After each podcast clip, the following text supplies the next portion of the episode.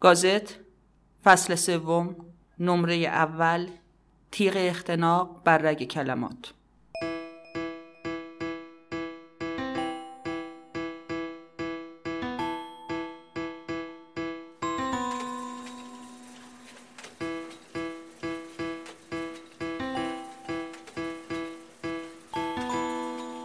انشالله عوض رو هم خدا و هم برای خدا که خود هم باشن به شما خواهم داد.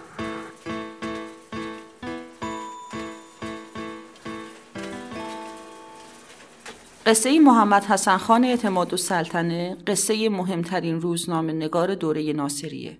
روزنامه نگاری که از قدرت برای بنیان گذاشتن مطبوعات رسمی، سانسور و انتشار کتاب استفاده کرد. پسر قاتل امیر کبیر و مترجم حضور شاه.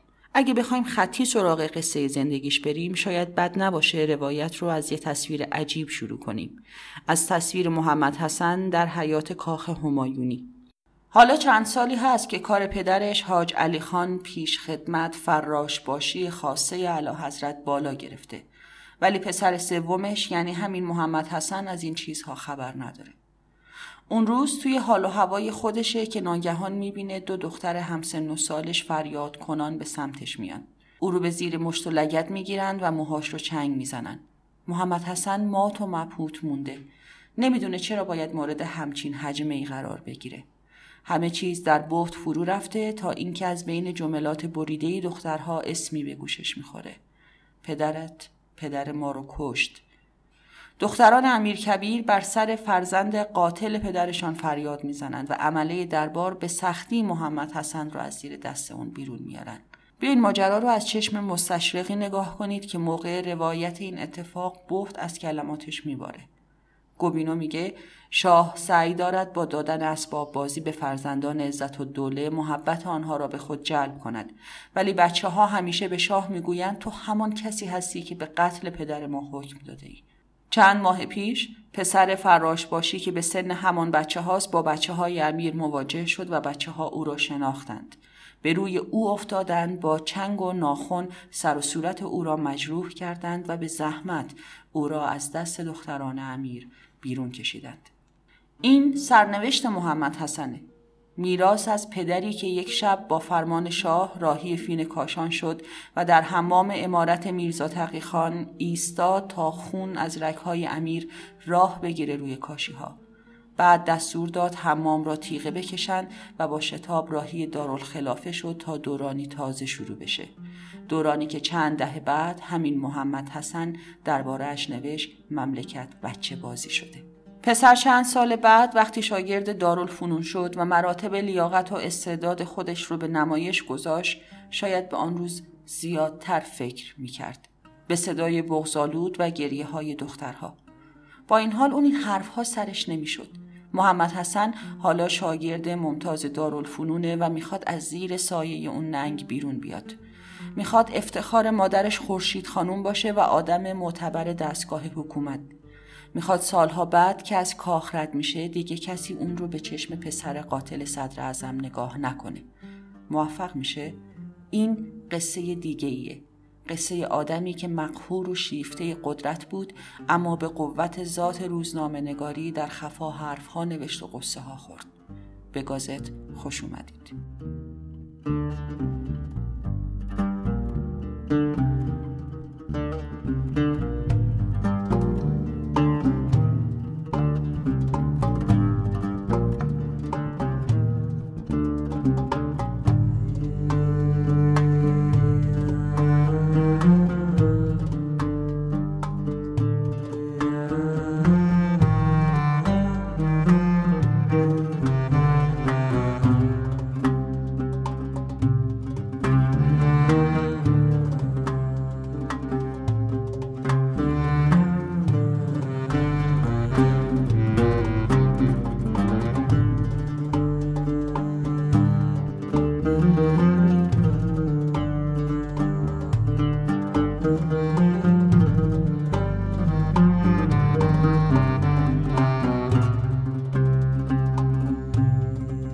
خب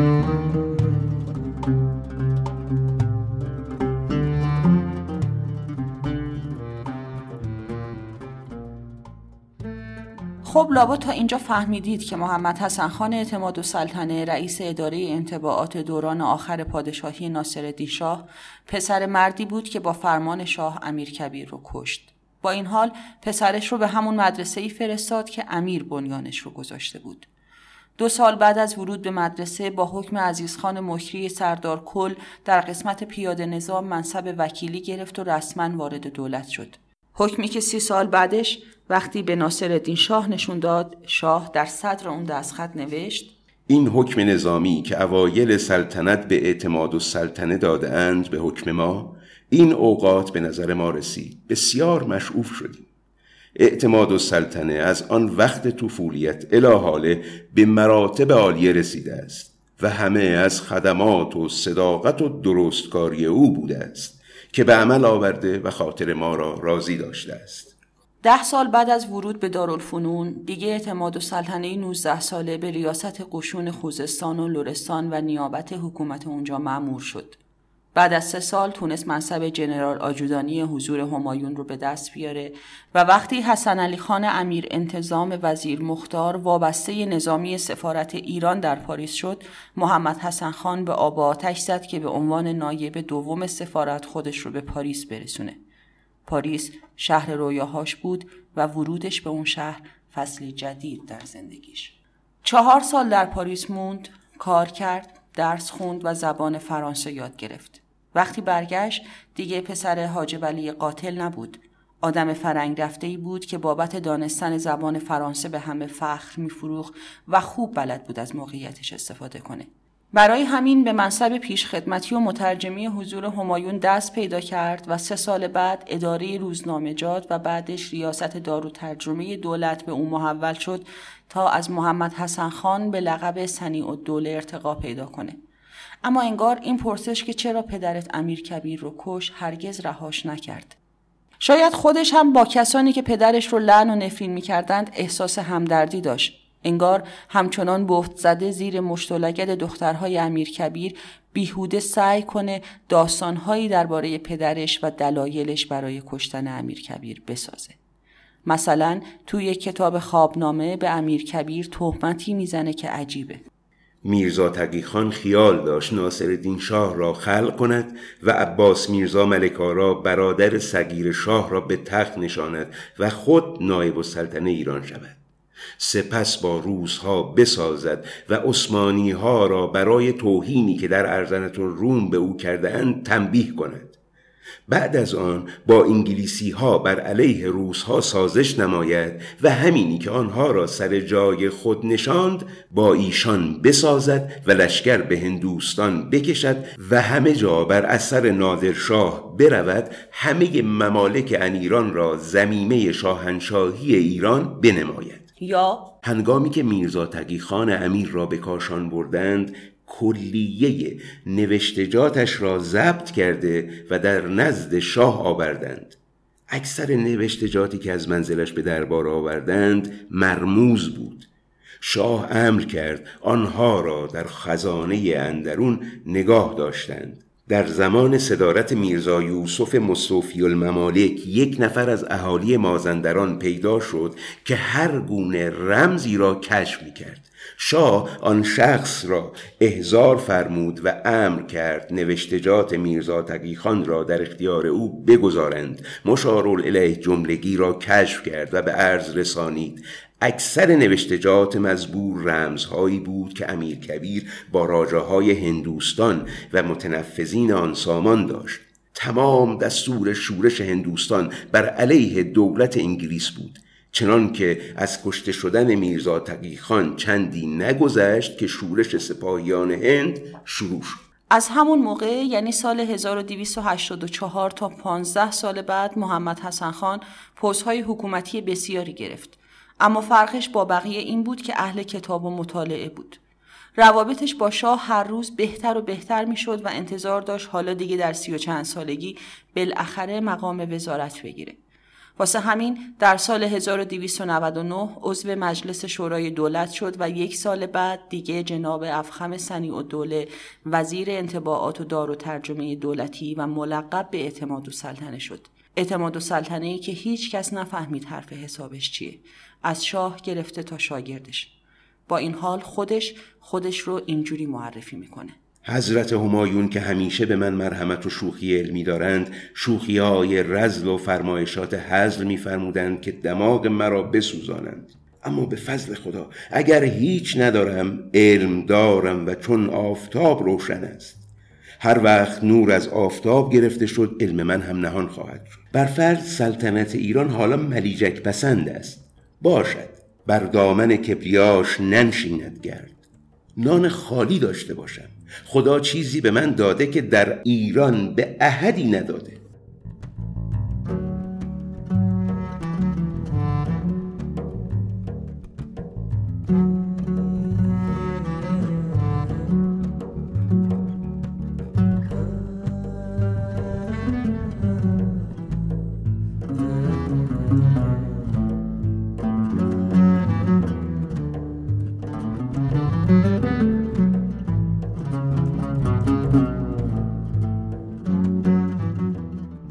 وسط فرانسه دانش هم خیلی بهش کمک کرد. با روابطی که داشت تونست به عضویت انجمن جغرافیای پاریس و در 1303 به عضویت انجمن آسیایی فرانسه و انجمن آسیایی روس و انجمن آسیایی لندن انتخاب بشه.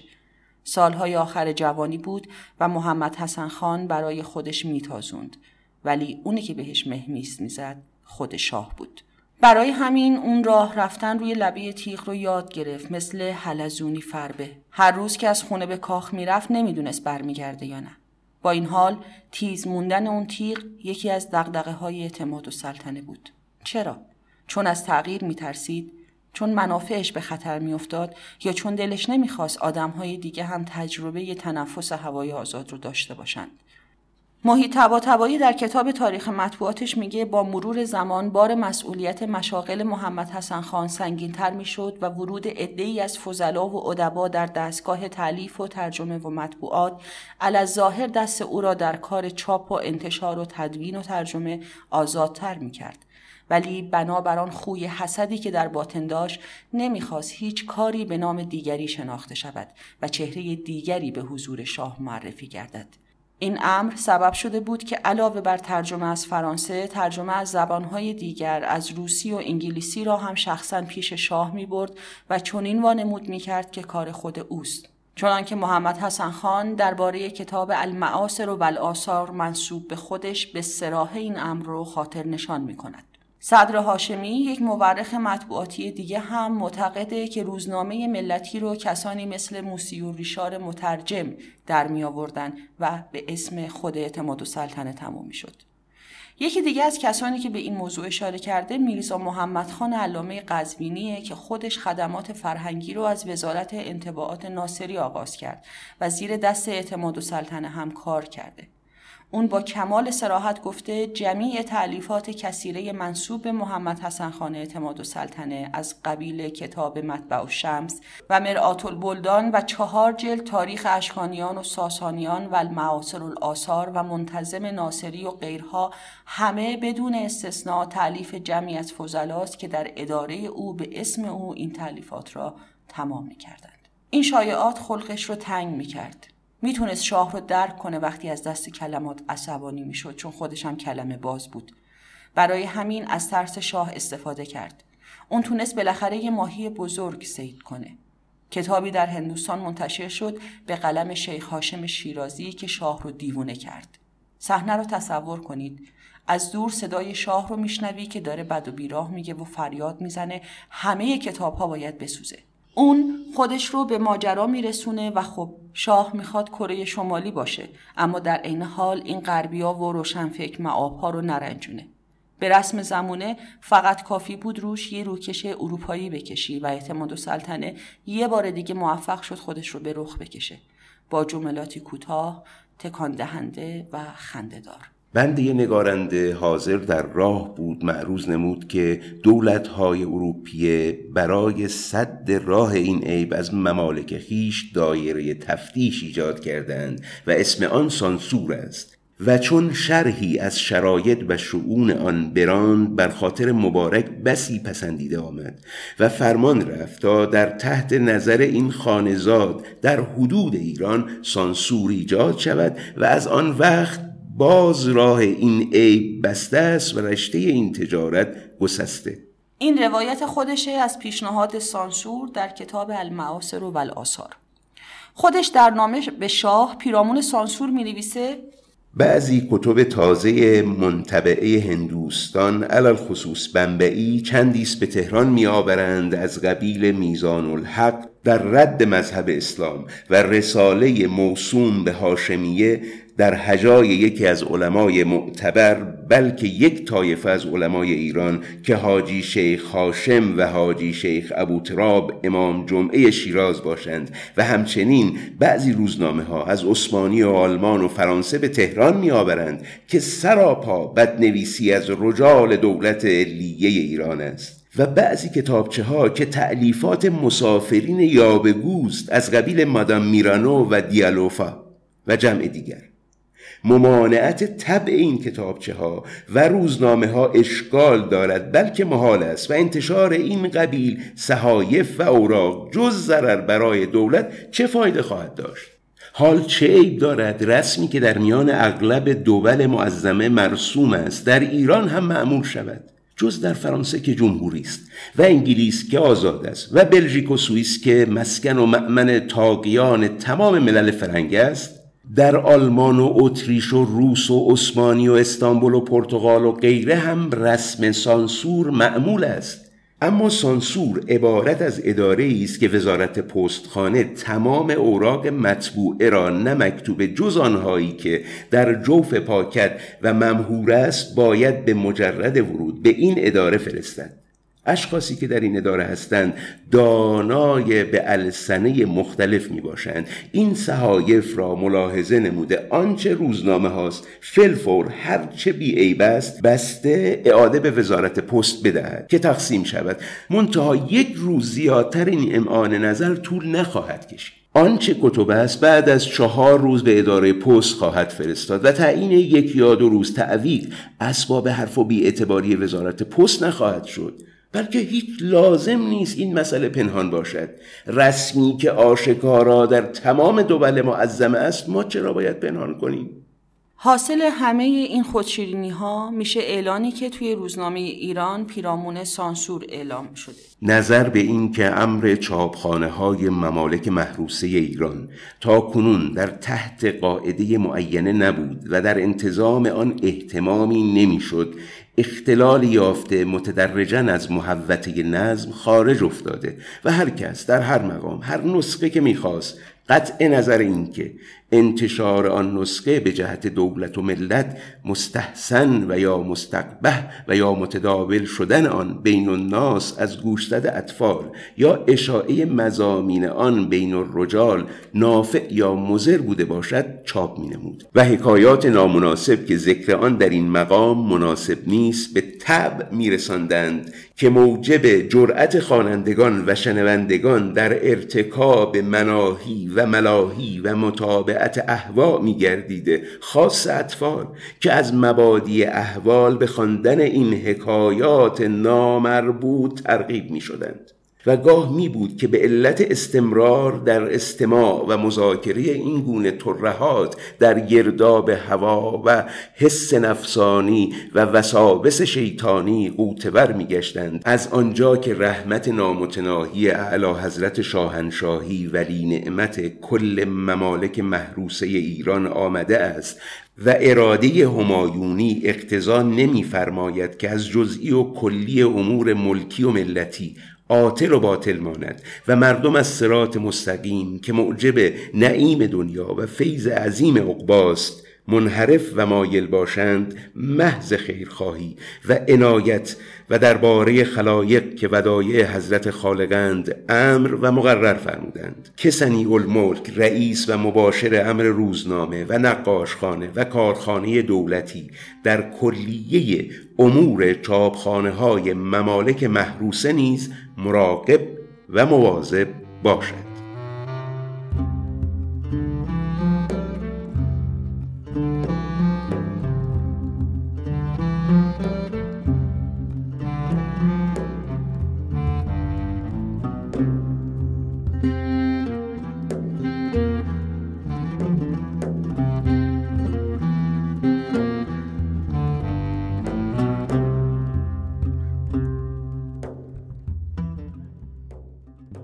حالا علاوه بر به قول خودش خاکروبی کوچه ها و ترجمه همزمان کردن روزنامه های فرانسوی به فارسی برای شاه سر نهار بالاخره دم و دستگاه اعتماد و سلطنه داشت شکل می گرفت. رفته رفته به واسطه افزایش تعداد چاپخونه ها و فزونی میزان مراجعان اداره مزبور برای کسب اجازه نشر مطالب سنی دوله به ساختن مهر یا نشان ویژه‌ای مجبور میشه تا سانسورچیان و ممیزان اداره انتباعات ممالک محروسه راحتتر بتونن به صورت رسمی کار خودشون رو دنبال کنن. اون می نویسه از اوایل طلوع نیر این دولت مقرر گردید که هیچ کتابی و جریده و اعلانی و امثال زالک در هر کارخانه از مطابع جمیع ممالک محروسه ایران مطبوع نیفتد الا پس از ملاحظه مدیر این اداره و امضای وی. از وقتی که مسئولیت انتباعات با نگارنده شده است نشان امضا را مهری قرار داده مشتمل بر عبارت ملاحظه شد و صورت شیری خفته و خورشید. البته این مهر چند باری هم گم میشه که توی روزنامه ایران اعلانش رو زدن. از اون طرف در حوزه مطبوعات هم با قدرت گرفتن سپه سالار رقابت سختی بین این دو نفر ایجاد میشه. فرید قاسمی در کتاب اعتماد و سلطنش خیلی خوب به همه این دعواهای قلمی اشاره کرده. با این حال و گرچه مؤسسان مطبوعات همه اهل حکومت بودند اما گاهی یک چیزهایی از دست حکومت در می‌رفت. مثلا روزنامه وطن که وقتی شماره اولش رو واسه شاه بردند همونجا دستور داد تمام نسخه ها جمع و معدوم بشه. کوئن در کتاب تاریخ سانسور در مطبوعات ایران میگه روزنامه وطن نمونه بارز نسل مطبوعات انقلابی ایران است که در فضای اختناقامیز دوران ناصری تولد ژورنالیسم مردمی و مسئول رو اعلام می‌کنه. در 1292 بارون نورمان چاپخانه نسبتا مجهز خریداری شده از اسلامبور را اصلاح کرد و برای چاپ روزنامه دو زبانه مورد نظر سپه سالار به کار انداخت. حاصل این تلاش روزنامه وطن است که قرار بود ناشر افکار سپه سالار و در جهت منافع مردم باشه. اولین و آخرین شماره روزنامه در 9 محرم 1293 منتشر شد. همین که از چاپ بیرون اومد و سرمقاله اون رو برای ناصر شاه خوندند آزرد خاطر شد و بیدرنگ دستور توقیف و معدوم ساختن نسخه های اون رو صادر کرد. نورمان صاحب یا مهندس مخصوص دولت علیه ایران هم مورد بیمهری شاه قرار گرفت و سوء زن شاه به سپه سالار هم بالا رفت. شما هم دلتون می‌خواد بدونید توی سرمقاله روزنامه وطن چی نوشته بود که شاه رو اینقدر ترسوند؟ هیچ نسخه ای از این روزنامه در دست نیست. اما یک مستشرق ایتالیایی ترجمه اون رو توی سفرنامش آورده که اگه ثبت کنید توی نمره بعدی گازت براتون میخونمش.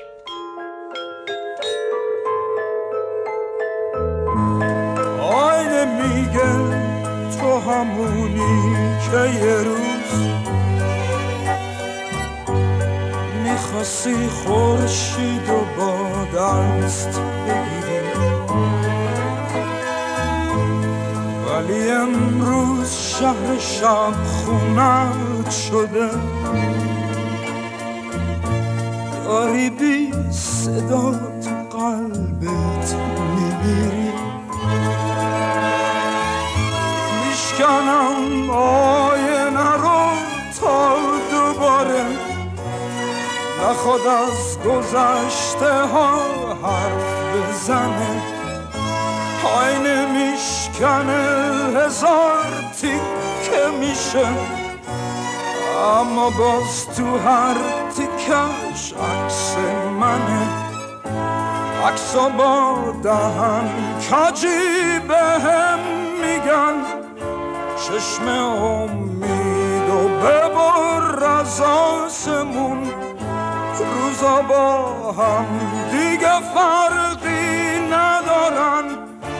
بوی کهنگی میدن